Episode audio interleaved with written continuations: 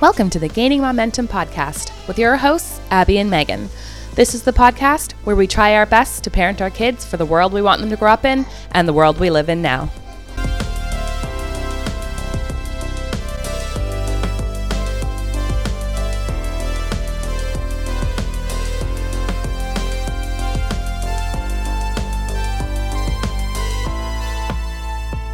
Welcome back, everyone, to another mini-sode of Gaining Momentum. Megan here. I'm so glad that you've decided to join us today. I'm here with my trusty co-host, Abby.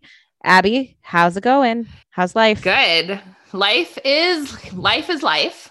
I, mm-hmm. I feel like I always get like so weirdly life existential when life. You ask me, yeah. Where I just am like, like I'm all prepared to be like good. And then I'm like, but am I good? But what yeah. is good? What's but good? I also want to say not just welcome to any minisode, but the final minisode of season yes. two. Yes. Yeah. Thank you. We would re- be remiss not to address that we are getting towards the end of our season, which is like really exciting. And this is the last mini that we're going to do for a little while. So we better pack it all in, Abby. Yeah. Pack it up, pack it in. Let me begin. I, I, I'm actually feeling pretty good. good. Uh, where I am right now, we're coming out of a heat wave. Nice. And so I think I was going to say a little bit more impatient than usual. I mean, I think it's time to drop the facade. I'm clearly not a patient person. Every week yeah. I talk about how I wish I was more patient yeah. and I want to work on my patience. And I'm like patient-ish. I was yeah. So Kenya Barris, if you need another show idea, patient-ish, yeah. I'm in. yeah, I'm That's all hilarious. Over the place for this. Yeah, I hear that. But I think like, it's okay. Like, I think it's also okay to like know who you are and know mm-hmm. what your know what your spectrum looks like for mm-hmm. like, a particular skill. It might look different for you when you're winning at that than when somebody else might might be who like, you know, comes comes by that more honestly. You know what I mean? Yeah, I do know what you mean. And I appreciate you saying that. Yeah, I think you're doing great. I think you're doing great as well. And I think I would like to know, how are you this fine evening? I'm good. I'm okay. I'm feeling, yeah, I think I'm feeling like the last Oh, I mean, like the last year has been a wild ride, as we often refer, yeah, but yeah. like the last couple of weeks have been kind of tricky and tough and like just sitting in a lot of grief. And mm-hmm. but we're coming out of a weekend that I think was like nurturing and energizing. And mm-hmm. yeah, I'm just like, it's hard to know though, like what's just like getting used to like a certain level of low mm-hmm. or what's like, but I think it's, I think like the hope and possibility that like we may be turning a corner with with some of the things to come with COVID, and is also kind of helping my mood and helping me. And oh, I yeah went- you're living that double vax life. How is I it? am uh you know I feel so superior. No, I'm just kidding.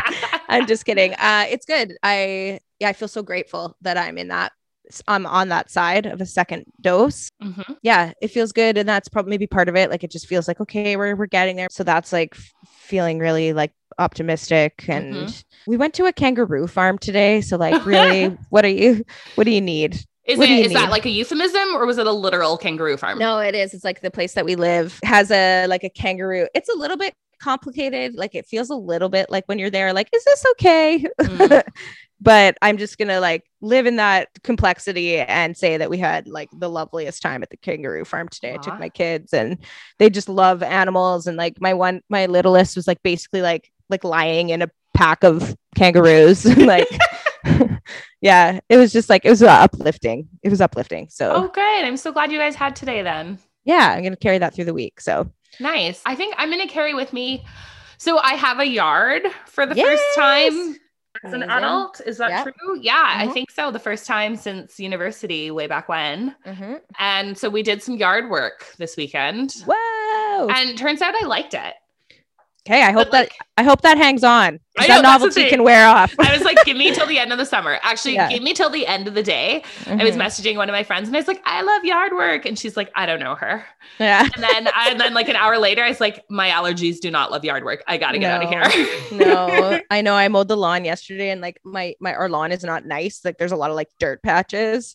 And it was just like allergy city by the time I was done, like all of the, and I was, I'm just like covered in a coating of like film of dirt. Yes. Yeah. Allergies and yard work don't mix. So I think no. it's one of those things where maybe I'll just have to admire it from afar.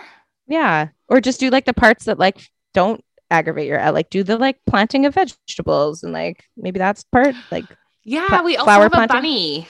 That, well, you, no, not a pet bunny. Oh, I was like, what?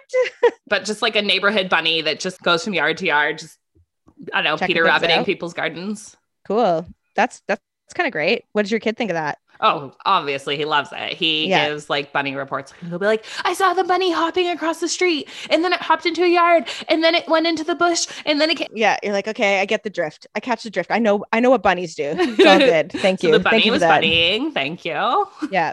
That's amazing though. Ah, I'm so, I'm so pleased for you. Like all of the opportunities and things that come with being in this new space, even though the allergies may be aggravated, having space and, um, you know, like, everything that that offers is such a, such a gift. It is. And I'm trying to just embrace it and be grateful for it and enjoy it because, you know, moving's hard, moving's in transition, but it's just yep. what this move has afforded my family and I. Mm-hmm. And it felt like the first, well, I shouldn't say that because we do have a child, but I was gonna say like the first like grown-up decision that my partner yeah. and I have made.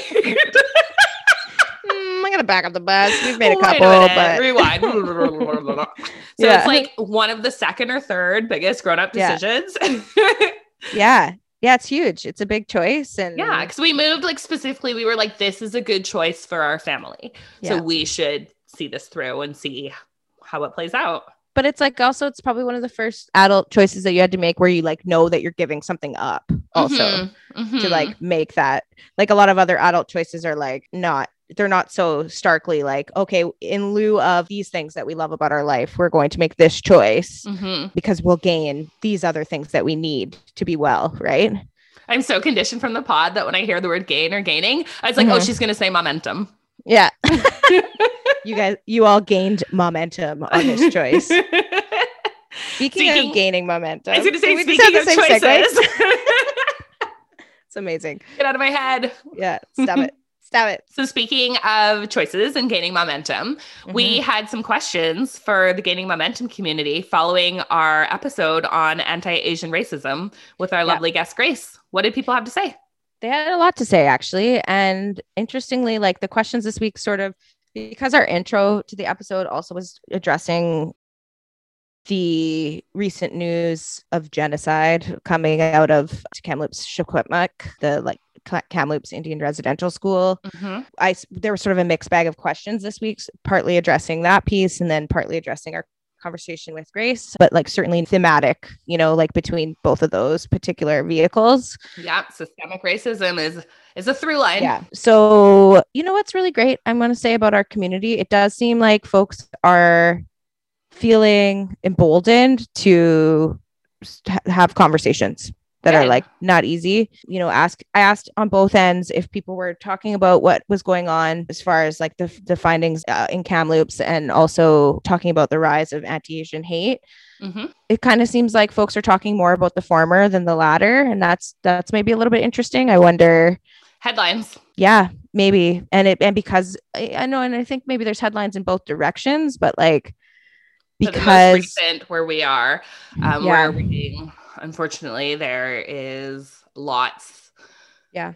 I don't even know what the word, word is. I was going to say lots to be uncovered, but that feels kind mm-hmm. of on the nose because I didn't mean it literally, but also yeah. literally yeah. there's lots to be uncovered. Yeah, and because absolutely. Residential school is something that we've all grown up knowing about mm-hmm. and or the, not, right? Yeah, that's true. Mm-hmm. That's true. Mm-hmm. Yeah. And I think maybe because there's just such like conc- such a concreteness to like what's going on on that end right well, now. I think there also is too with all the, diff- all the violent attacks totally. On people who are Asian, just because people, you know, yep. racists are going to racist. Yeah, totally. Yeah. So I don't know. I'm like, I'm spitballing, I, but people are talking about both of those things um, in their household. And I, and I love to th- hope that like some of the things we talk about here help, help people along mm-hmm. in having those conversations. And also obviously like, we're always trying to share resources that help support Uh, moving those conversations forward, because it can be overwhelming and it can be really like tricky to understand like, okay, well, what do I say to my five-year-old about without like mm-hmm. traumatizing them or whatever. But, you know, I, I do refrain. I kind of come back to the refrain around, you know, if kids were old enough to be treated in this way, our kids are old enough to learn. Right. Yeah. Yeah. And it's hard. It is, but it is hard. It can be both and right. Yeah. So other really interesting stuff, um, pretty universal uh, feedback from our B I P O C listener community about having to end relationships with people when mm-hmm. people haven't showed up in conversations around racism mm-hmm. or have like let them down in that department. Mm-hmm. So I just first want to thank people for like sharing that with us. It's not easy to talk about, and Grace talked about it quite a bit in our interview. Um, and sometimes it is easy. Sometimes totally. It's just, it's cut and dry where like, if mm-hmm. you're going to deny my existence yeah. and something that's so central to my existence because it makes you more comfortable to pretend that it does, it's not there, then mm-hmm. boy, bye. Yeah.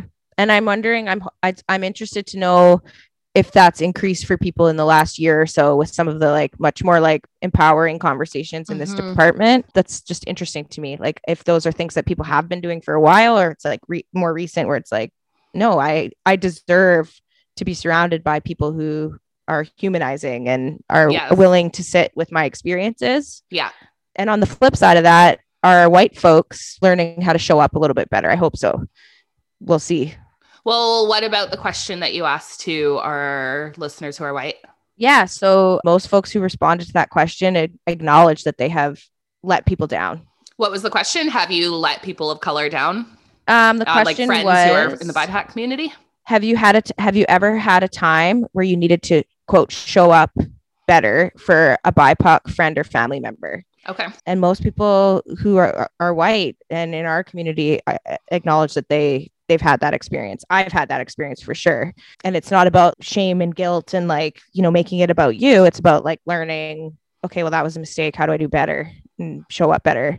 Mm-hmm. I'm just like Grace was talking about, you know, in our interview around like, I'm not here to hold space for you and your mm-hmm. feelings about this. Yeah. Um, I always put it out there as a white person. Like I'm happier. I'm come to me, like I'll work through that with you.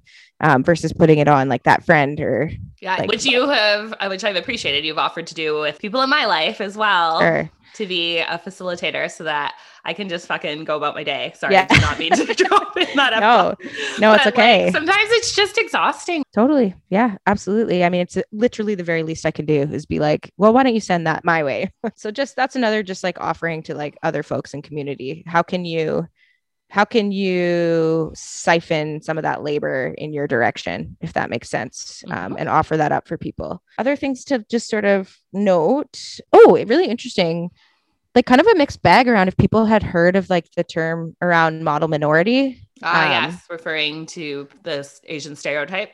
Yeah, absolutely. I was surprised that uh, it was new for a lot of people, for like maybe half the people that responded. Mm-hmm. Um, but we did have people, which was encouraging, say that once they looked into what that meant, because it was new for them, that they recognized it as like playing a playing a role and showing up in their communities. And right. Um, yeah. So they didn't necessarily recognize the term, but once they looked it up, they were familiar with what it entails, just didn't know that that was what it was called. Yeah, that there was a word for it. Okay. And I think maybe, have we answered, have we gone through all the listener feedback? Yeah, I think that's everything that's kind of worth noting. So again, just big thanks to everyone that takes the time to actually re- reply. It does give us a sense of what people are taking away. And for us, sorry, just my child screaming in the background. So it helps us also like see gaps too, like, oh, well, maybe we could do like some learning around this. How can we do that in our listener community? I think also I would like to say, since this is our last mini-sode, let's gather some feedback. So anyone who's listening in, who has listened throughout the season or listened to more than a few episodes, please feel free to get in touch with us through email, through Facebook, through Instagram, and let us know what you'd like us to be asking in our stories, and let us know what you'd like to hear more about and what you want us to be doing in our mini-sodes. We'd love to hear from you. Definitely. I'm really excited for this next part. So when we were talking to Grace, we had said how easy it is to access information, mm-hmm. how easy it is to just ask Google how to be a better friend to people in the B I P O C community. So Meg, can you type it in and see what it tells you? Yeah, let me get it in here. How can I be a better support to B I P O C? I'm going to say B I P O C friends. Sure. Right away, right away. There's a lot of options here. I'm assuming page after page after page. Yeah. Eight ways to be a better ally from Syracuse University. Supporting our B I P O C friends and family in a time of crisis. Ways to support the B I P O C in your life. Circle from Circle Around. Uh, be a good ally to your Black friends, how white people can support people of color now from BuzzFeed. And it goes on and on and on. So, you know, when we say like the info's out there, it's out there. And can you also Google uh, how to be, how to combat anti-Asian racism? Yeah, I'm on it. How to combat anti-Asian racism. Yep. Uh, right away, Anti-Defamation League, Report Asian Hate, A Guide to Combating Anti-Asian Racism from Relationships to the Workplace, uh, from the Canadian government, Addressing Anti-Asian Racism.